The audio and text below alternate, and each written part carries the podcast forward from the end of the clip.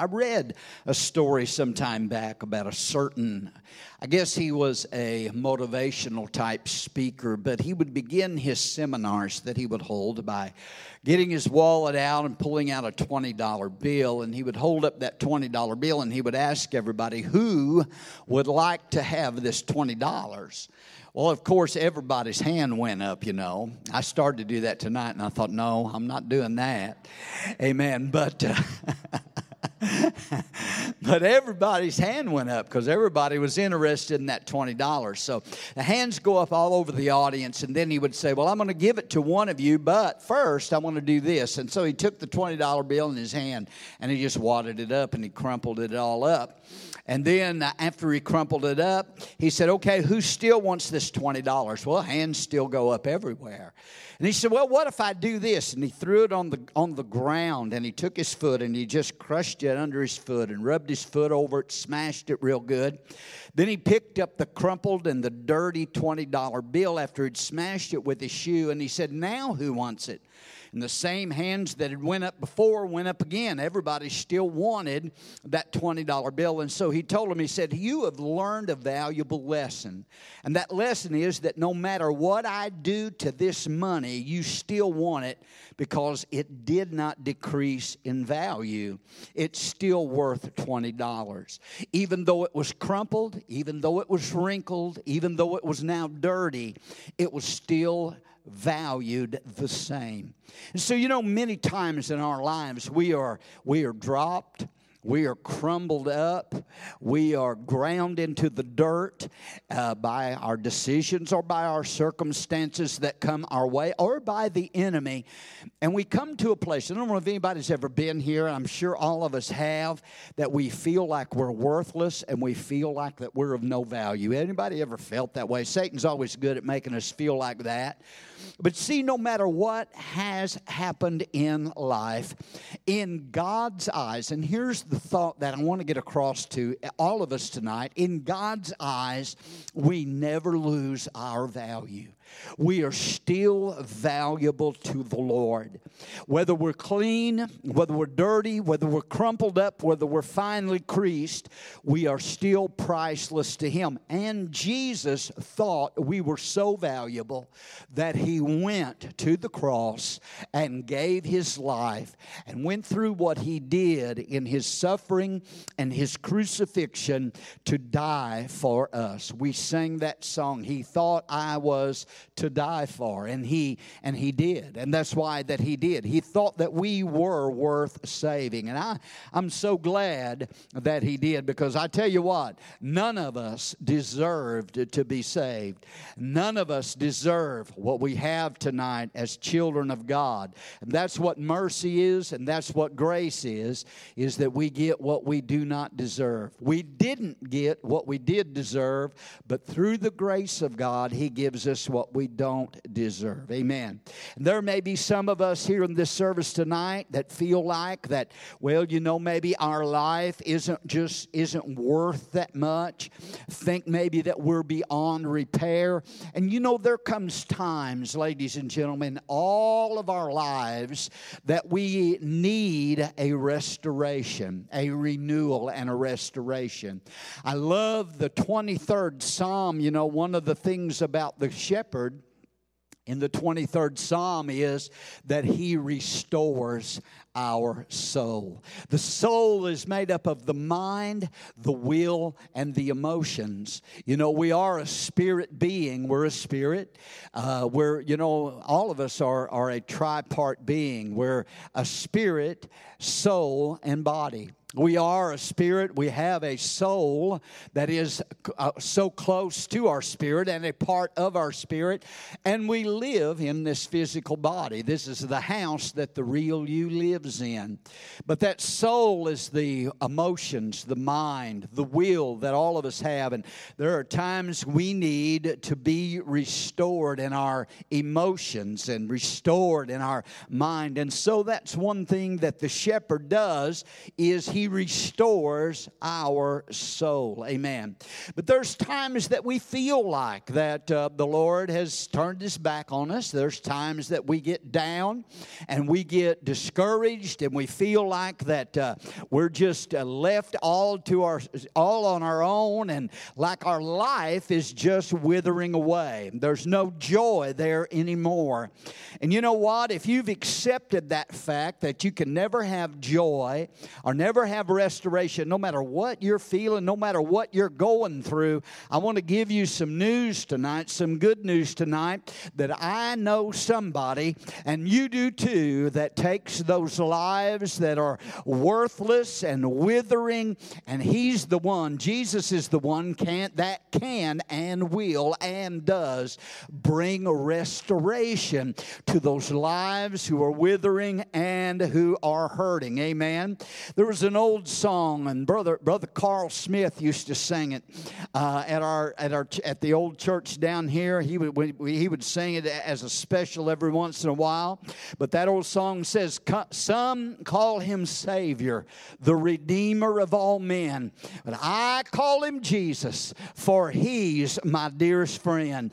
When you feel no one can help you and your life is out of hand, I know a man who can. How many knows that man tonight who can help us? Amen. Give him a praise if you would. Amen.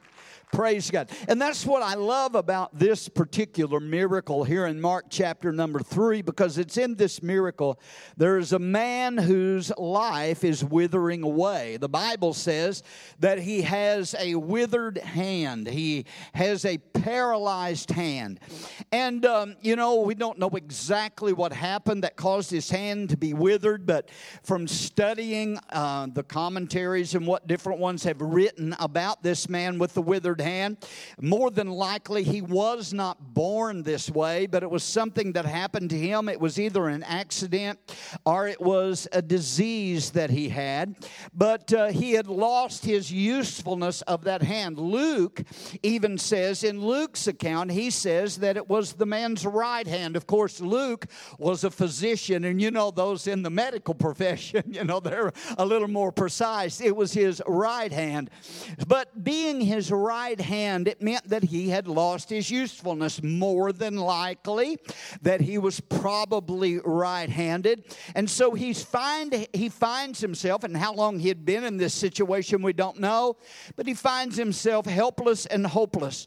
I read where one tradition says, uh, some, some of the Bible historians say that he was, a, this guy was a stonemason, and that uh, now, because of the injury that he has had to his hand that caused it to wither up, he's now unable to work.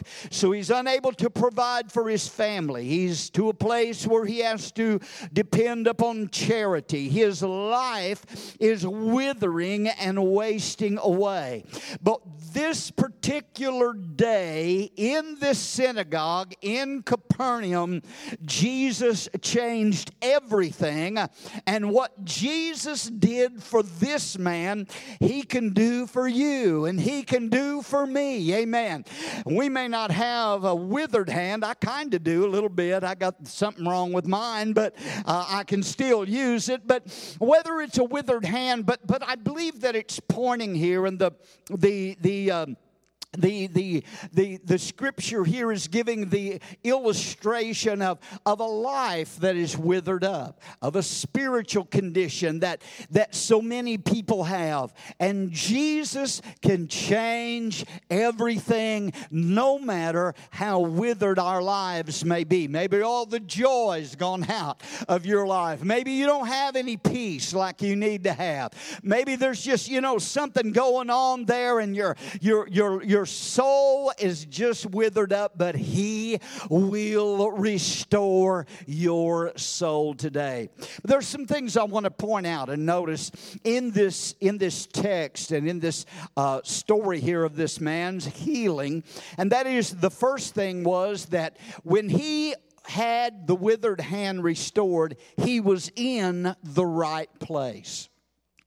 He was in the right place. He happened to be where Jesus was, and where Jesus was and where he had this encounter, the Bible said, was in the synagogue. So it was in the place of worship. The Bible said that Jesus entered the synagogue again. I like that. I like that. Jesus entered the synagogue again, and here was this man. Probably Jesus, this wasn't the first time that Jesus had encountered this man because Jesus, I'm going to tell you something about Jesus. Can I tell you something about Jesus? He was faithful to the house of worship. He was. And just like y'all that are here on this Sunday night, I mean, uh, he was there every Sabbath. That's where it was his custom to go to the house of God. And so we're told here that, that Jesus went to the synagogue, and here was this man. We see that he was in the house of God as well. So there's something that we can kind of pull out of here about this guy with the withered hand, and that was that he was faithfully acquainted with the house of God. I believe that's something that's very important in our lives and something that's very good to be acquainted faithfully with the church, with the house of God. They didn't have to give this guy a first time visitor card when he came in because he was there on every occasion that he could be in the house of the God, uh, uh house of the Lord. So here's a man who, who, who didn't, and I think this is so interesting. Here's a man who did not allow his problem. Now, listen to me. He did not allow his problem or his situation to interfere with him going to the house of God. I was just reading this week and doing some studying over in Luke chapter 13 of that woman that was for 18 years was bowed together. She could not lift herself up. How many remember that story? She was bowed together, couldn't lift herself up. But where did she receive her healing? It was in the house of God. So, no matter what her condition was, she didn't use that for an excuse not to attend the, t- the place of worship. You know, um, in, in my years of pastoring, I've heard people, you know, and, and experienced situations where people have had problems in their life and going through difficulties in their life and, and begin to miss church because of those problems. And you talk to them about why they haven't been in church. And I've, I've actually had people tell me this well, I'll be back to church as soon, of, as soon as I get some of the problems worked out in my life. And when things get back in order, then I'll be back in church. Do you know that that is a ploy of the enemy? Amen. To keep people out of church. Do you know that that's the very place that people need to be when they're having problems? That's the very thing that people need when they're going through difficulties in life. And that's the very first thing that the enemy wants to try to do is pull you away from the house of God because it's here that we have fellowship with one another. We can strengthen one another. We talked about that in that men's meeting the other night, you know know about pouring into one another's life. And that was one of the things that, that the writer of Hebrews talked about not forsaking the assembling of ourselves together. And, and the NIV said to spur one another on. And I, I always liked that translation because we, that's what coming together in the house of God does. We encourage one another. And if there's one place that people with problems and people in trouble and people with withered lives, the one place they need to be is with God's people in the house of the Lord. It's in God's house is where you can have an encounter with Jesus that will change your withered situation. Can I get an amen here tonight? Amen. Woo, I was just talking to Brother Andy back there. We were talking before church, you know, about, about the faithfulness of people in attending church and that type of thing. And I remember, and I told him, I said, I can remember that used to. I mean, you look around in the church anymore, it's not just here, but it's a lot of places. You look around, and five minutes before service time, there's nobody there. And 10 minutes after is when they come in. Somebody needs to say amen with me But I said, I remember the time when, um, you know, if church started on, on Sunday night at 6, people would get in there around 5.30. They got in early. What did they do? They fellowshipped. They visited with one another. They talked and they shook hands and they, they visited each other. Amen. What's, what's, I don't know. I don't know. I'm just talking to you out of my heart, but I don't know what's happened anymore. That people don't want to come and fellowship with one another in church before the services. Amen. That that, that part won't cost you anything. Amen. Wasn't in my notes, but it won't cost you anything. But but here's the, the thing. See, it's important. This man knew. I believe that he had it in his heart that if he could get to the house of God, that something miraculously might happen in his life. He didn't allow his problem to keep him away from the fellowship of the saints and coming to the house of the Lord and hearing the word of God. And that's where Jesus was.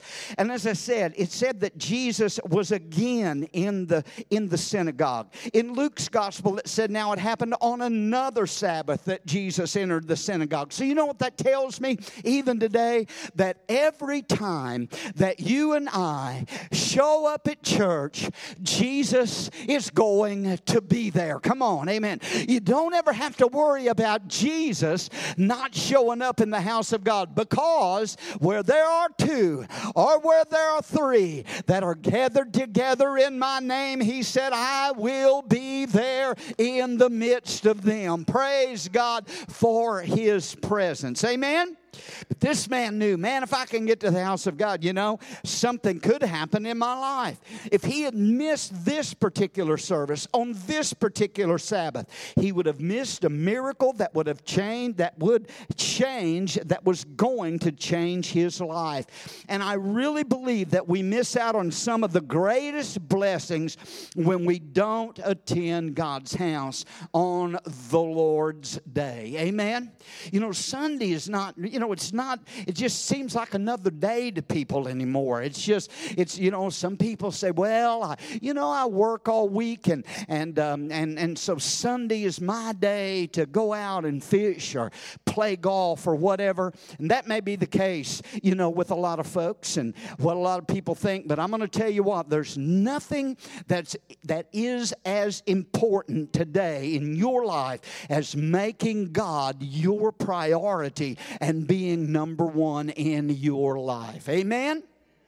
Say amen or oh me, but I'm preaching, I believe I'm preaching to the choir. Y'all are here, right? But we miss out on those blessings when we fail to attend the house of the Lord. Don't ever let the devil deceive you into thinking that church is not the place to go when your life is empty and when your life is void and when your life is withered. That's one of the things that Satan tries to do is isolate people away from the fellowship of the saints. I thought about old Elijah when he's running from Jezebel. You know, he had a great uh, revival service on Mount Carmel and he calls fire down from heaven and a bunch of people turn to the Lord and get saved. And man, he's experiencing a great victory. Prays rain down after three and a half years.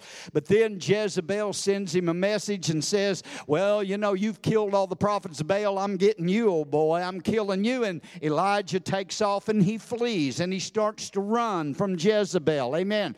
And uh, but the Bible says that Elijah, when he was fleeing, he went as far as Beersheba, and then he left his servant there. So his servant was with him until they got to Beersheba, and then he left his servant there, and he went on by himself. That's when he got isolated. He got away from his friend, his servant, from everybody else, and he was isolated, and that that's when he got under a juniper tree and had a pity party. Is anybody with me?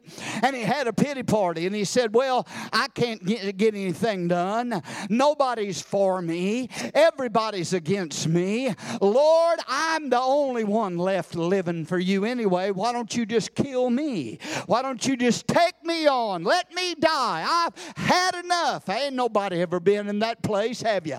Praise God. I've just had enough. Somebody said Elijah was suicidal. Well, he wasn't suicidal. He was down in the dumps. He was discouraged and he was having himself a little pity party. He didn't re- he wasn't suicidal. He didn't want to die. He really didn't because if he really wanted to die, all he had to do was stay where he was and Jezebel would have accommodated him. That's why he's running, because he don't want to die, but he's feeling sorry. His soul got a little bit withered. Amen. Are you hearing what I'm saying? But he got to a place by himself. And that's when we need one another and we need the house of God. It's the best place to be for withered, empty, void lives. There is no place like God's house. Amen.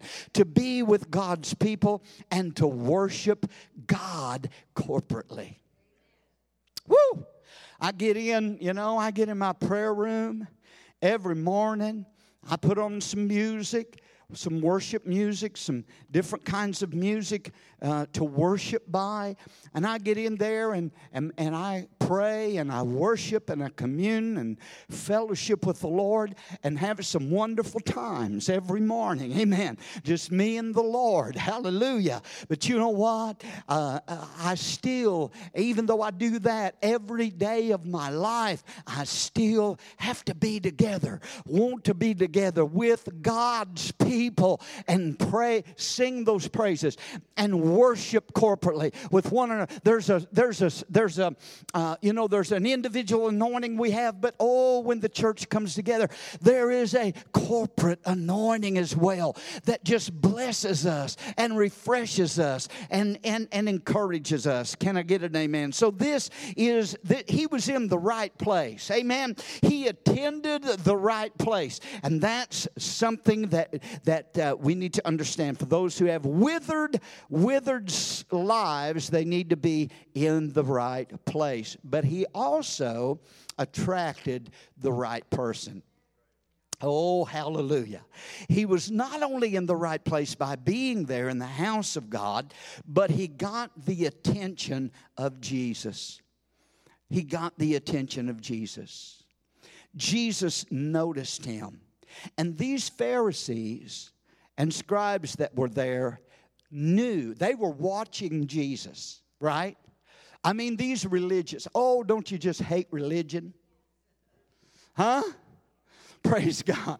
Because these religious these religious Pharisees were just watching Jesus because they knew he couldn't resist. Here's a man in the synagogue needs a healing, and they know Jesus can't resist healing him.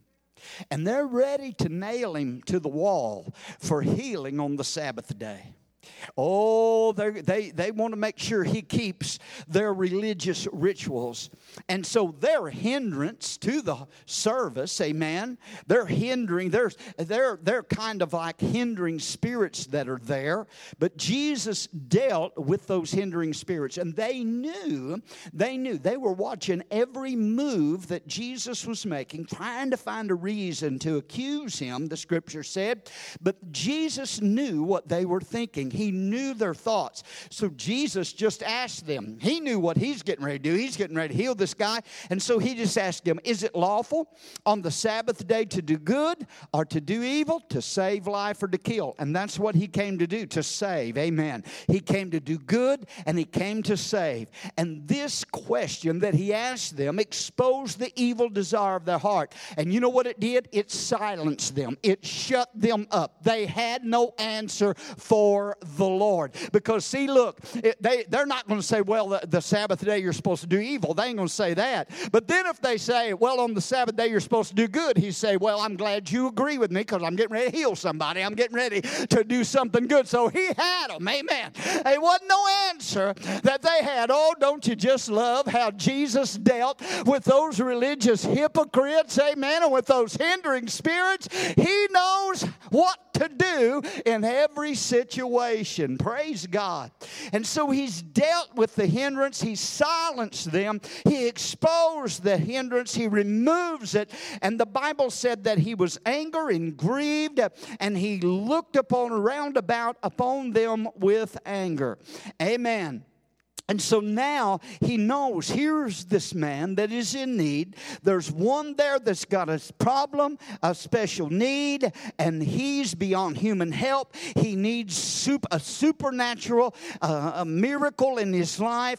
And so this man's condition draws the attention of Jesus. I think that's so important. Because this man didn't call on the Lord you know, Bartimaeus, he's out there, you know, when he when he's, you know, he's blind and he says, Who, what's all the commotion? They said, Well, Jesus is coming by. And man, as soon as he hears that, he starts hollering. Jesus, son of David, have mercy on me, heal me, help me. And uh, they tried to shut him up. He wouldn't shut up. He just cried out the more, amen. But but this guy's not not asking for help.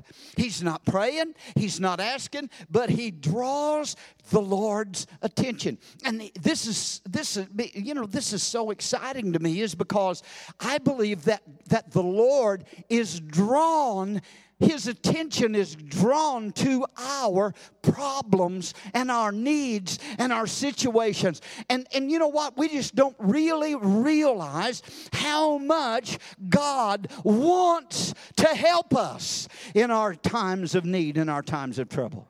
We, we spend our time, please help me, Jesus. Please help me, Lord. He wants to help you, He wants to restore you, He wants to heal you, He wants to bless you. As a matter of fact, He's already provided everything that you need and every blessing that you need. He's given it freely to you. Amen. And he draws, his attention is drawn to this man. I don't know if there were some other people maybe there that needed healing or not, but the only thing that we do know here is that Jesus is drawn to this need, and he's drawn to your need. He's drawn to your impossible situation. He sees, listen, Jesus sees value in you and in your withered life, and he wants to restore every area of our life, to remove every hindrance that would stop Him from giving you what you need in your life.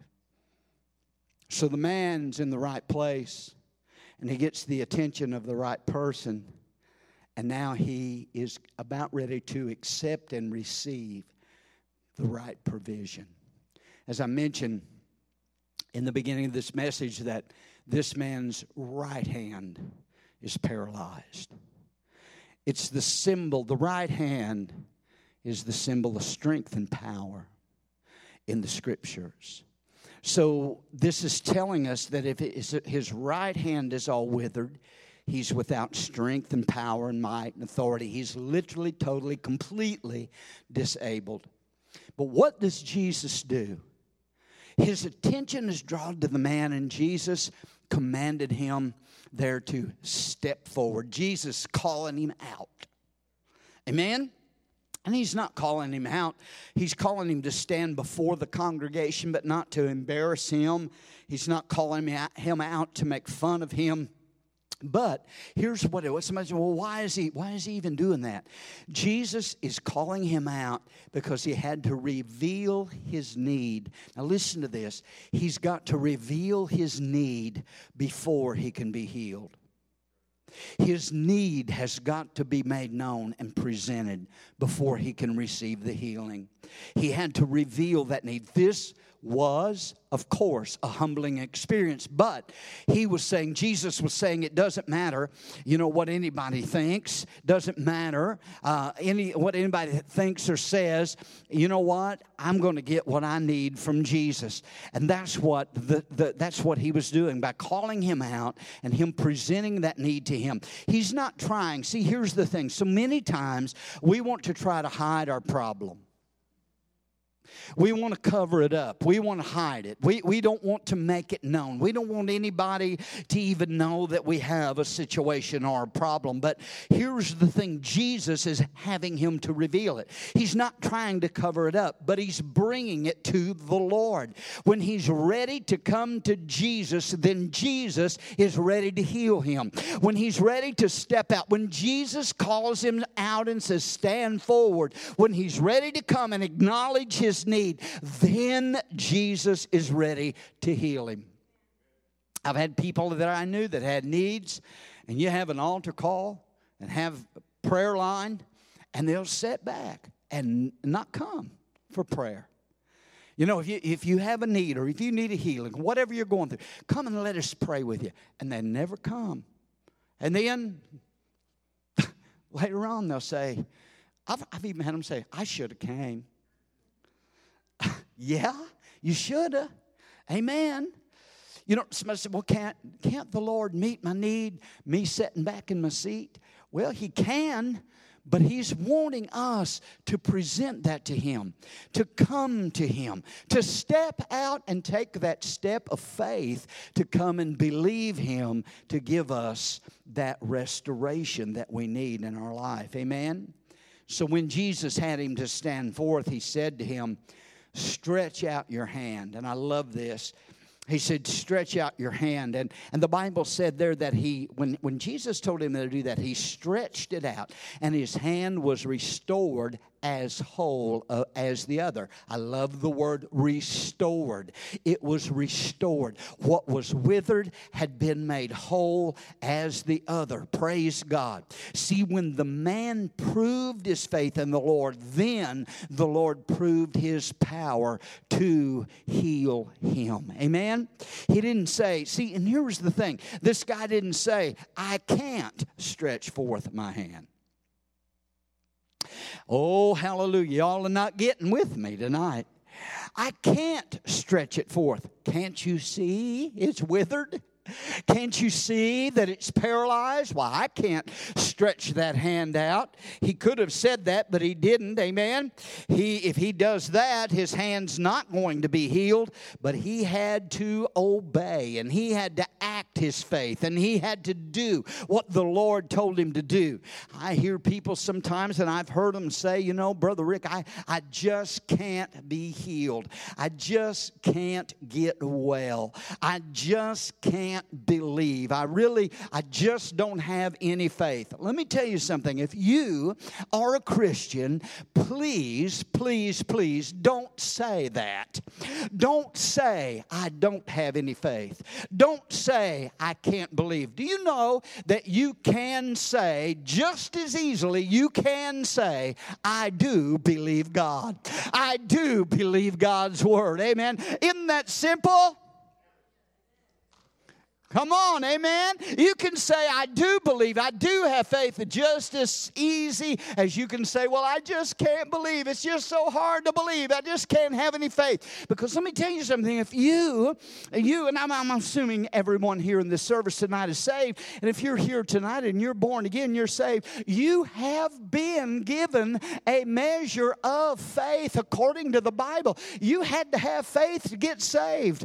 God gave you faith and placed faith faith in your heart and spark faith in your heart to even get born again. If you are saved, you have faith. You are a believer, right?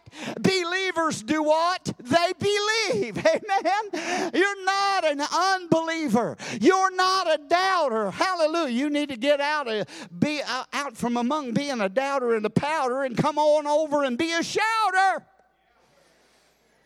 Praise the Lord. See, we've got to change the way we think and the way we, we look at things and the way we what we say. See, you, we, we need to change that to, well, you know, I believe I can be healed. I believe the Lord wants to heal me. I believe that I will be healed. Hallelujah. Amen. You, well, I don't know if he does or not. Well, that, that's where you got to change your, you, your, your believing to know that he does want to heal your withered life and touch your body and bless your life and meet your needs. You've got to know that he wants to do that in your life. You know, Jesus always demanded action before he healed people. Did you ever notice that? I mean, all through the Gospels. I mean, when he, when he was dealing with lame people, when he's dealing with the lame, what did he say? Rise up, take up your bed and walk. He spoke a command, and they obeyed. And when they obeyed what the Lord said, healing came, deliverance came. Amen? The one guy, you know, at the pool of Bethesda, I guess he was the closest one that wouldn't obey because he's laying there for 38 years, couldn't, you know, crippled for 38 years at the pool of Bethesda. And every um, certain season, an angel came down, troubled the waters, and the first one in got healed. I've often wondered, I'd had somebody scoot me over there next to the edge of that thing. Amen.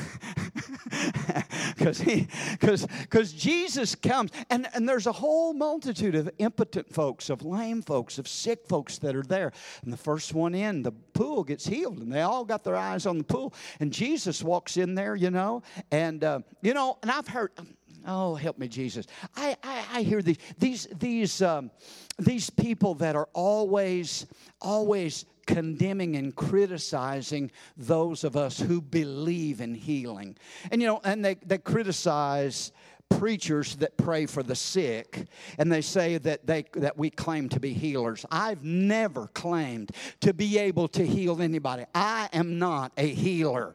Jesus Christ is the healer and he still heals today. But what he has told me and every believer to do is to lay hands on the sick, anoint them with oil and pray the prayer of faith and the Lord will heal them and the Lord will raise them up. Amen? We're just obeying the scripture by anointing with oil and laying hands and praying. We can't do the healing, we just do the laying on the hands, and we believe that Jesus will do the healing and the Lord will raise them up. Woo, hallelujah. But I get these guys, they just frustrate me so bad because I'll watch once in a while some of these guys on YouTube. And they say, well, if these guys are really such healers, why don't they start at the hospital? Why don't they just go through and clean out the hospital? You, do you know what? That is the most stupid, asinine thing anybody could ever say. That's what they would say, that's what Jesus would do. They don't even know their Bible. Jesus went to this pool of Bethesda, which was a hospital of sorts in that day, where there was a multitude of sick and impotent people there. And how many did he heal? One. Why didn't he clean that hospital out? Somebody's got to have some believing. There got to be some believing on our part. But Jesus said to that dude at the pool there, He said, Will you be made whole?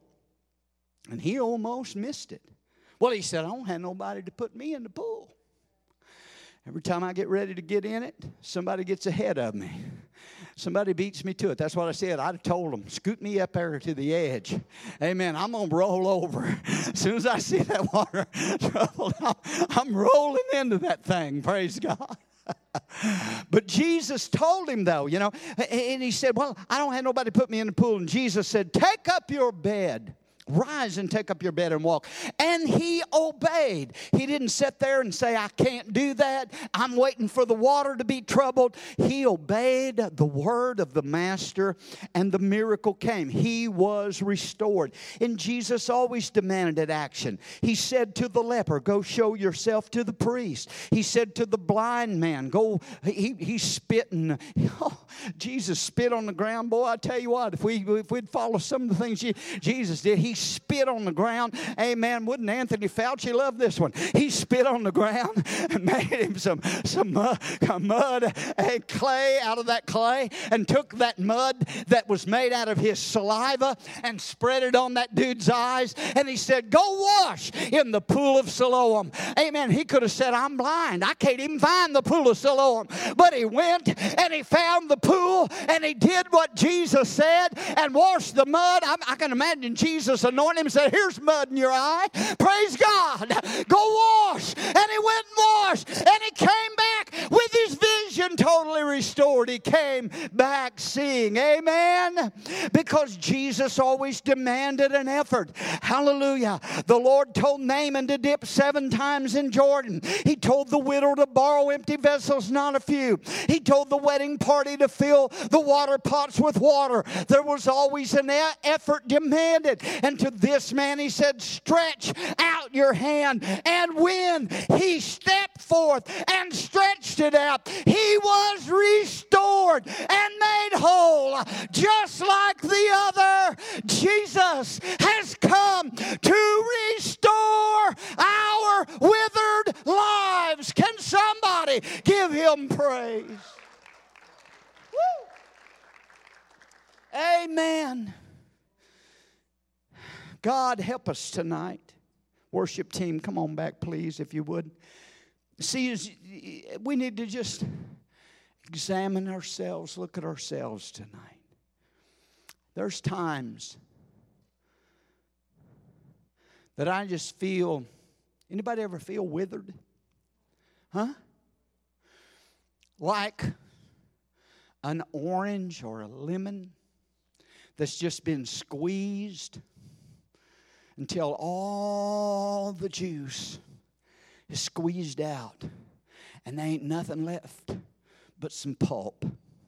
Worse than even being squeezed, putting on one of them dudes that my grandma used to have. Man, I'd give you one of them numbers. Anybody ever, anybody ever felt like you've been wrung through that? When you pull that orange off of there or that lemon off of there, man, ain't nothing left. It's completely withered up. And I feel that way in my spirit a lot of times, you know.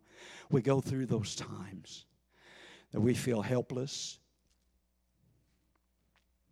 we feel powerless, we feel like that we're not being effective. The joy has withered out and it's just not there. Discouragement comes in. We've lost our youthfulness and our usefulness and we just need to be restored. Hallelujah. And he said, I've come to restore. And that's the whole teaching of this miracle, the lesson in this miracle. I've come to restore your withered life and situation. He restores our soul our mind, our wills, our emotions, our bodies, physically, spiritually, emotionally. He wants to restore that withered life.